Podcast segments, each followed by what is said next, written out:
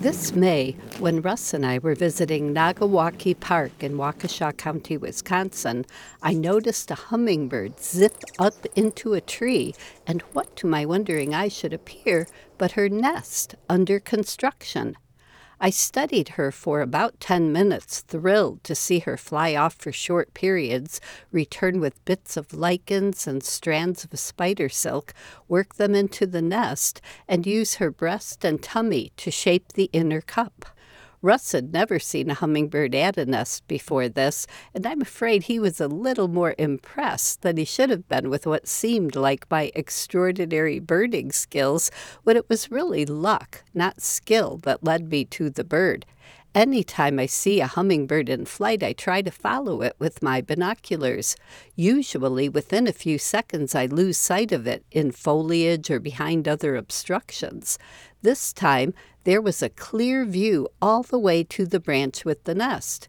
In my entire birding life, I've seen only five or six ruby throated hummingbird nests and found on my own just two of them, including this one. So, yes, this time my standing in the right place at the right moment to be able to track this female to her nest was pure, unadulterated luck. Yesterday, July 24th, I received an email from Lee Guthrie about his partner Diane finding a hummingbird nest using that same technique. He writes, I chanced upon this hummingbird nest yesterday while canoeing a backwater on the St. Croix River about two miles north of Houlton, Wisconsin, across from Stillwater. We paddled under the branch, and my partner Diane noticed the bird fly away. We went back to investigate and found the nest. I stood up in the canoe to get the picture of inside the nest. There's an unhatched egg and a newly hatched egg. Feathers of the hatchling are visible. It looks like a ruby throated based on the makeup of the nest. It was difficult to see the color of the bird. There are better pictures out there, but I thought you would enjoy seeing these. Isn't this late in the season for raising a brood of hummingbirds? Lee gave me permission to post his splendid photos on my blog. And the bird is indeed a ruby throat. Lee Guthrie wondered about the lateness in the season. It would indeed be late if this were the ruby throated hummingbird's first nest of the year, but it's almost definitely her second nesting. The latest she might have started building this nest so there'd be one hatched baby when Lee and Diane saw it was on July 6th. Ornithologists have recorded nest construction and nests with eggs as late as mid August in Ohio and the beginning of September in southern Ontario. Those of us with feeders and or hummingbird gardens see a surge of activity from mid-July through August. Local adults may visit more as some nectar sources dry up, especially during droughts, and local adult females may bring their fledglings to a feeder, one of the rare times we can watch three hummingbirds feeding side by side in a feeder without any squabbling.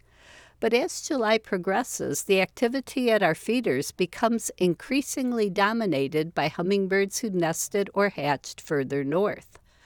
Hummingbird migration is like a regular annual marathon, except it's not scheduled on a calendar. Each hummingbird takes off when its own body is at peak performance. For a short time in July, the number of adult males swells. Even as local males load up on carbs and head south, males from further north keep passing through. They'll be pretty much gone by early August. Fledglings move on whenever their bodies are ready. The first to hatch may be ready to leave even before the first adult males go. It takes adult females a while to get their depleted bodies ready for a long journey, but then they leave even as adult females from further north continue to come through. The ruby throated hummingbirds we see in early and sometimes even mid September are adult females who needed extra time to recover from raising late broods, or young who hatched and were raised later than most. By October, there's a more likely possibility when we see a hummingbird a vagrant. Ruby throated hummingbirds may be the only species we expect in the upper Midwest, but they're exceptionally rare by October. Minnesota has records of five other species of hummingbirds, and a few have been seen in Wisconsin. Just last week, an adult male rufous hummingbird was at a feeder in Clark County, so it's important to look closely at these tiny jewels. Most of the time, the healthiest sugar water recipe is a quarter cup of sugar per cup of water.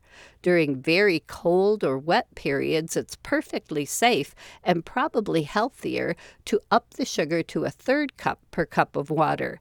Never ever use food coloring, it's unhealthy. And be careful about any jelly you put into feeders for orioles, catbirds, or other species. Hummingbirds have become mired in the sticky stuff and died.